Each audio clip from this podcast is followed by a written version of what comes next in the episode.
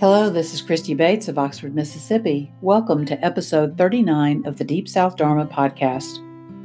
This episode is being released Sunday, April 26th, 2020, and it's entitled Developing Skill in the New Abnormal. I want to tell you two quick things before we get into that. Just a couple of things to look forward to. One is that my friend and Dharmacharya sister, Susmita Barua, will um, has joined me for um, an interview about her teaching in Buddhist economics and really her studies, um, her study in that, her developing interest in that, and how she has begun to teach about that. That's something that she's been sharing with me off and on for a couple of years now, and I wanted to bring some of that to you. So if I uh, if I get my editing done this week, as I expect and hope to, then that will be included in the podcast episode next week. Then the other thing I want to let you know about, if you don't already know about it, is something called pandemicoflove.com. And this is a mutual aid community of care movement uh, that started in response to the current epidemic it began on March 14th by uh, a mindfulness teacher in Florida, and she just had it was something she started to help her local community, and it really caught fire and has spread and in many many places throughout the U.S. and um, and some of our listeners who are in Australia or Mexico City or Toronto may be interested to know that Pandemic of Love is also where you live. A mutual aid community connects people in need with patrons who can help with that need. And so, um, for those of you in the Oxford, Mississippi area, or maybe even as far as Memphis, um, which those of you in Memphis are just about an hour from us, I am doing some research to find out, um, and I expect to hear back from them in the next day or two um, on what exactly we need to do to get started in our community. Tennessee currently has micro communities in Chattanooga and Nashville, um, not in, in the west end of the state yet. So it may be that that, that becomes part of our work in the Oxford community. My understanding, if you have some interest in helping with this, the idea is that there are at least uh, five volunteers who are willing to spend a couple of hours a week um, just doing the work of matching up, just being willing to be online to match up patrons who are offering help with people who have specific um, specific things they need at this time. So it's a um, pandemic of love describes this as a tangible way for people to give to each other quickly, discreetly, and directly. So as a volunteer, you're not volunteering to, you know, deliver anything or anything like that.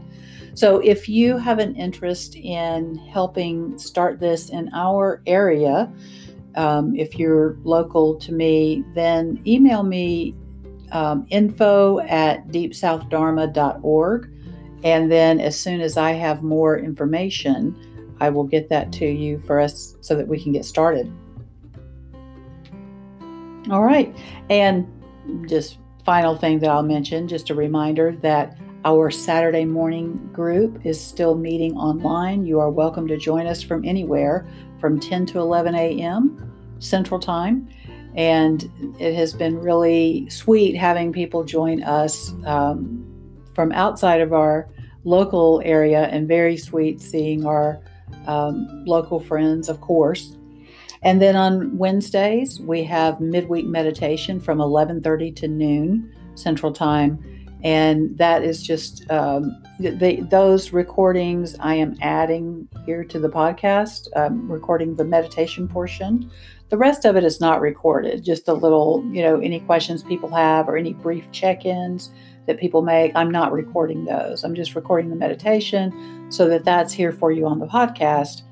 Um, but if you would like to join us live, it definitely feels very supportive to do that and gives a little midweek boost.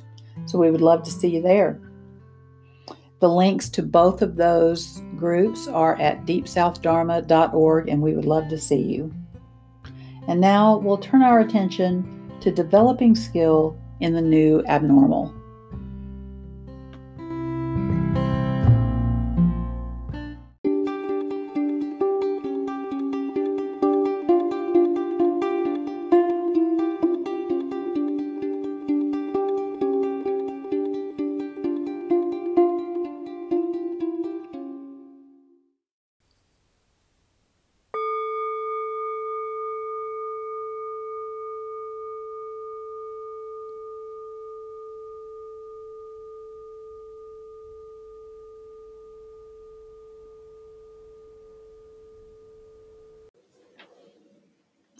When we speak of developing skill in the new abnormal, I want to lay some groundwork in terms of what I mean by abnormal.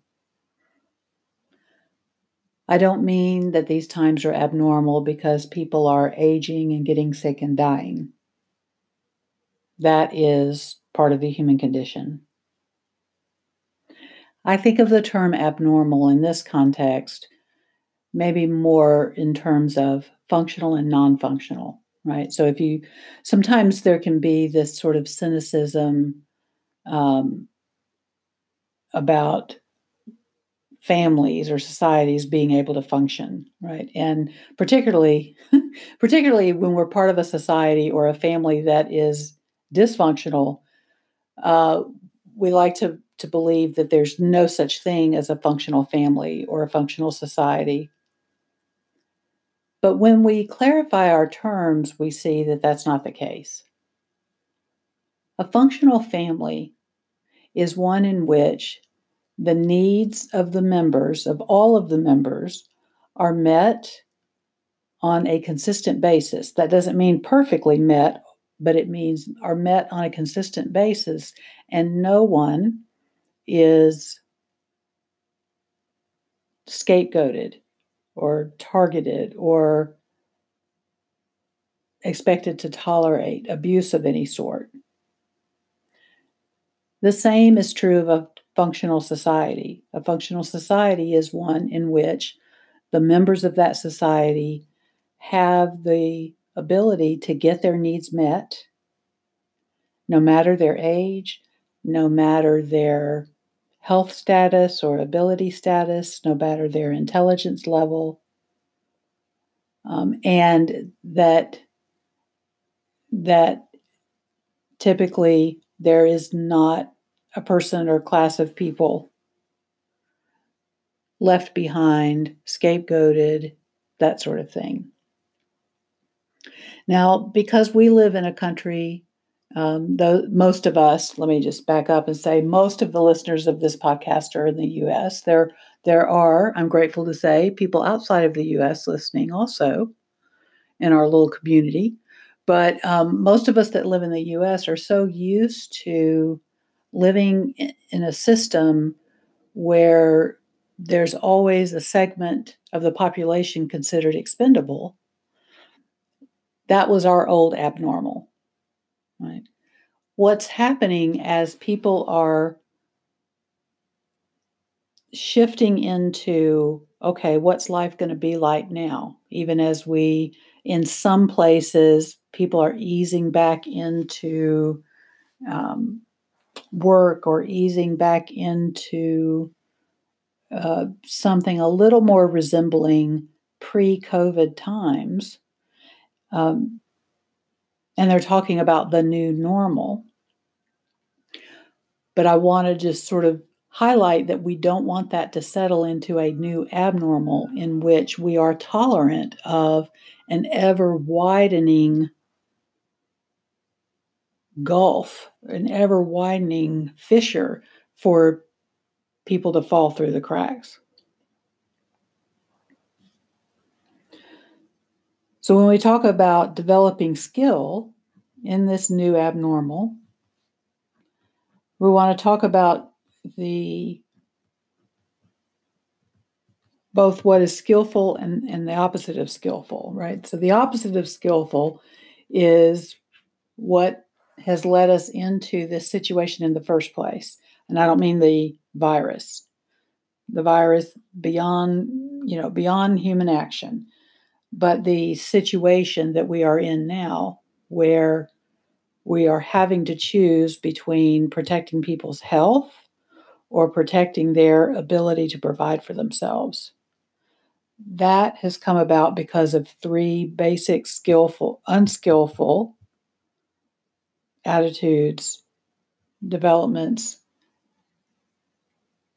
Historically, in Buddhism, they're referred to as the three poisons greed, hatred, delusion, or greed, aversion, and delusion.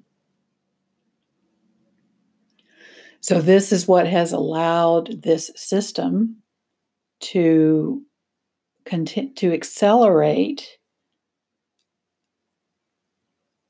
to, to accelerate the gulf between people who have what they need and people who don't.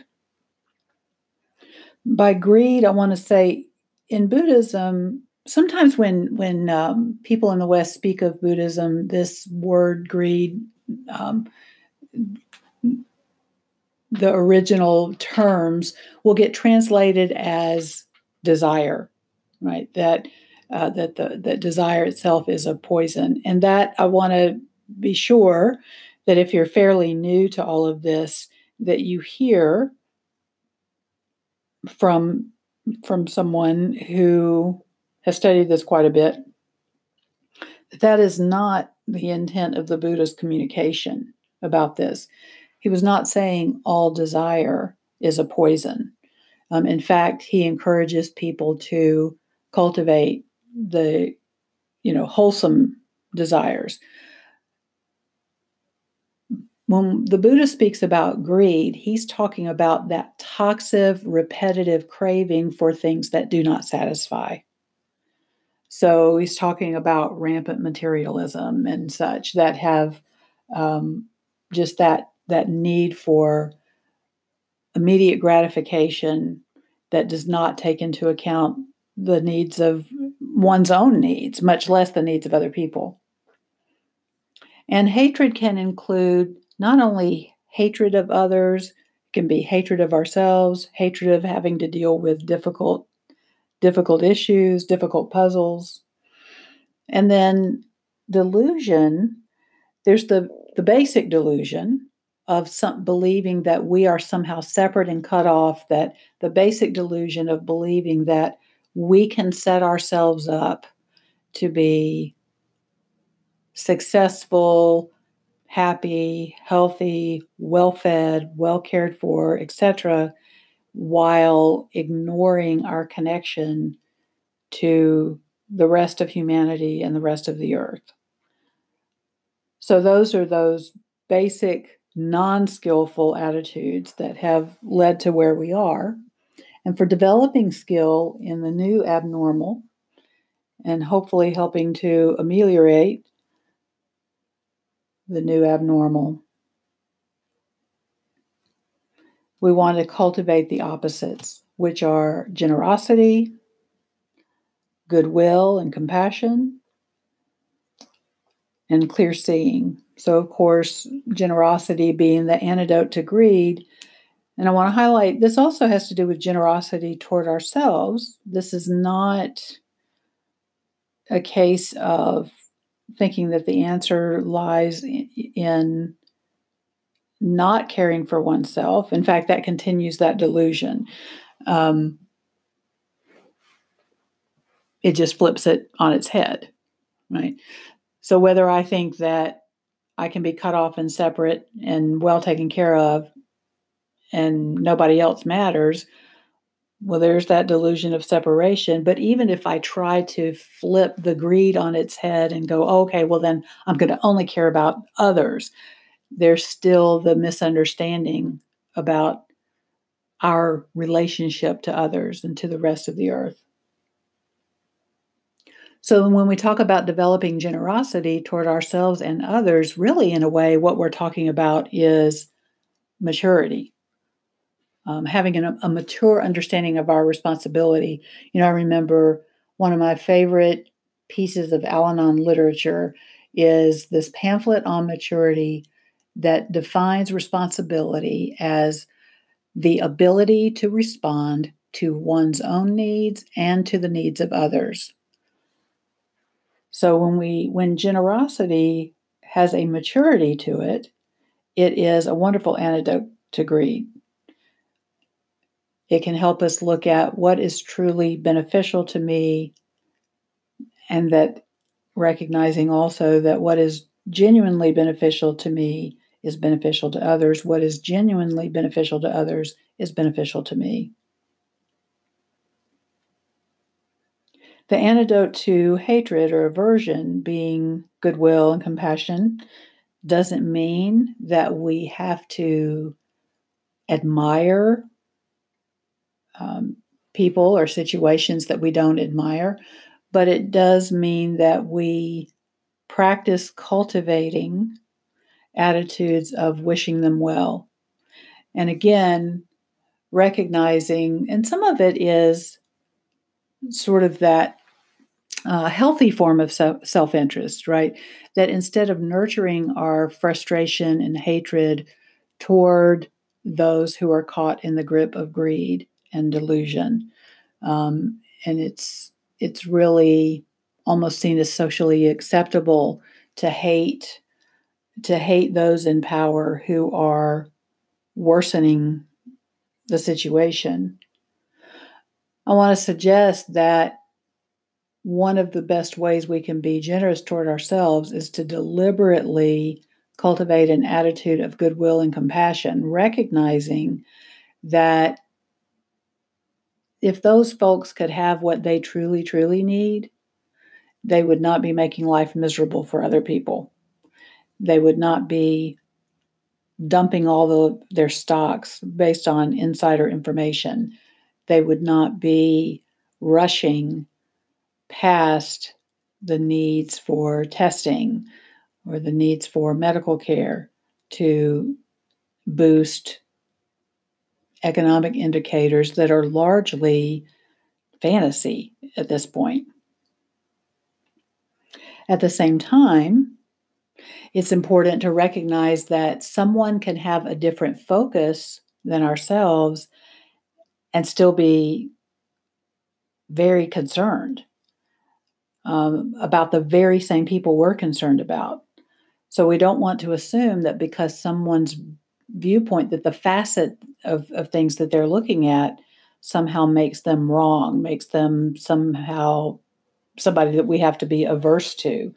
Um, a great example of that, one of my friends does a lot of work um, in the area of early childhood education.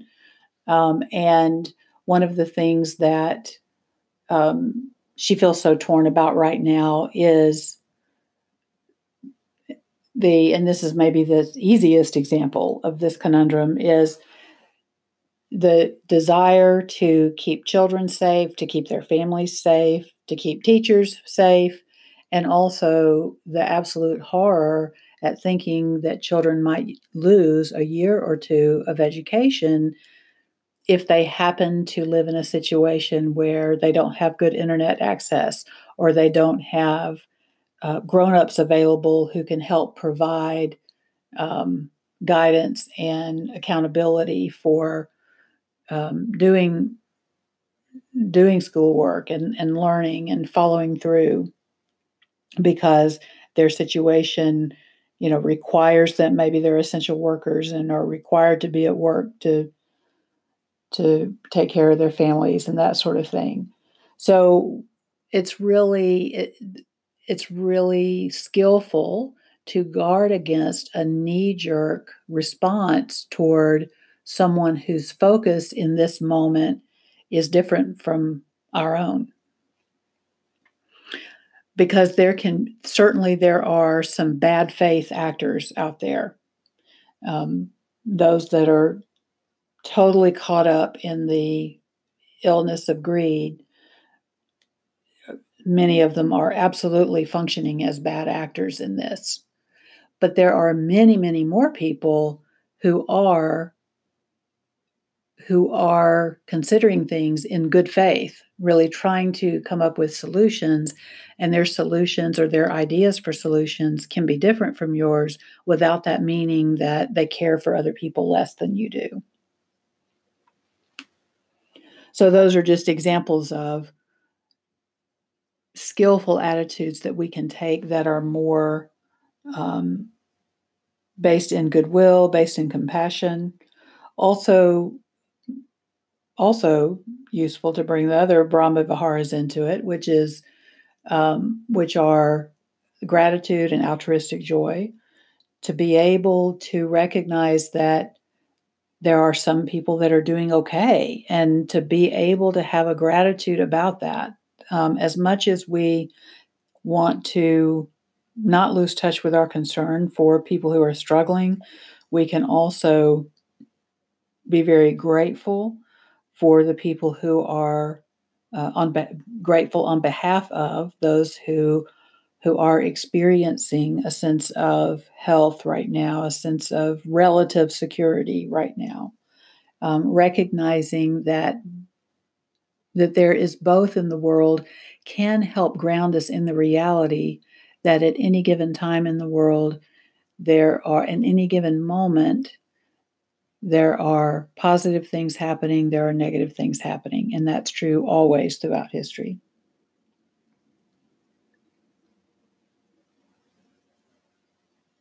When we talk about developing the skillful attitude of clear seeing, is what I'm calling it, right? The opposite of delusion would be seeing things as they really are. And the study and practice of the Dharma is really, really helpful for this. Regular meditation, really, really helpful. Um, when we, mindfulness practice is so often taught as um, a stress reliever, a way to manage anxiety, and all of that is true. And that's those are not small gifts. I, I don't mean to diminish that. Those are tremendous gifts. But the the really maybe the biggest gift is that when we are aware of what's happening in any given moment, and then in the next moment, and then in the next moment, and then in the next moment, we learn to see what's really happening. And we start to see, not only to see through some of our delusions, but we start to see where we are where we are carrying delusion where we are still operating under the sway of delusion so that even when deluded thinking arises we start to recognize the flavor of it um, and so there may be certain situations where i don't know exactly what to do but i can know what not to do i may not exactly in, in a given moment know how i want to respond but I can recognize the flavor of a diluted thought that comes to mind. And I can know, okay, that is not going to be a response that's helpful. So we can sort of slow things down. And through that practice of mindfulness, we can come to trust that if I will just be here moment by moment by moment in the midst of my daily activities, in formal meditation, in informal practices of mindfulness, if I'm willing to show up moment by moment by moment, things will come clear. If I'm willing to be with my experience, even if it's difficult and even if it's confusing at first. When we think about these areas of generosity, goodwill, or compassion, and clear seeing or wisdom, Wisdom is another way that people will speak of the antidote to delusion. When we make it our business to cultivate those things, that gives us a place to put our attention that is useful. When we can look at, okay, in what ways am I being generous? In what ways can I add to generosity? In what ways am I practicing goodwill toward myself and others? And in what ways might I add to that or develop that further? In what ways can I find time to practice meditation? Can I find avenues for study that allow me to develop wisdom? Right? This begins to give us a sense of direction is is maybe the best word that comes to mind right now and a sense of direction in a very confusing tumultuous time is a really centering reassuring experience to have a sense of direction and that is something that the dharma offers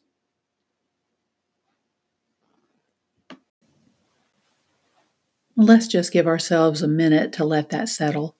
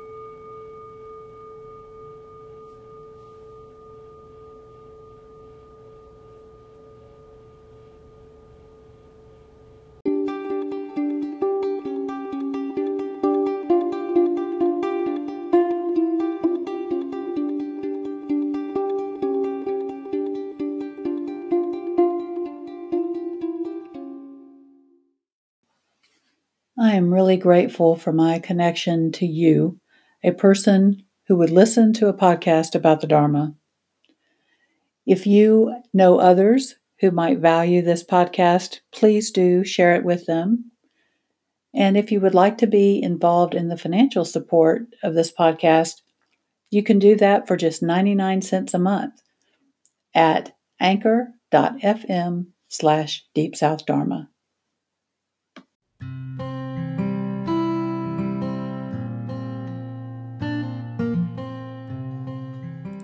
Thank you for joining us for this episode of the Deep South Dharma podcast.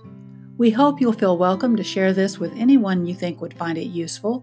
And as always, feel free to message us your feedback, questions, or topics of interest. Until we meet again, take good care of this body, mind, and heart.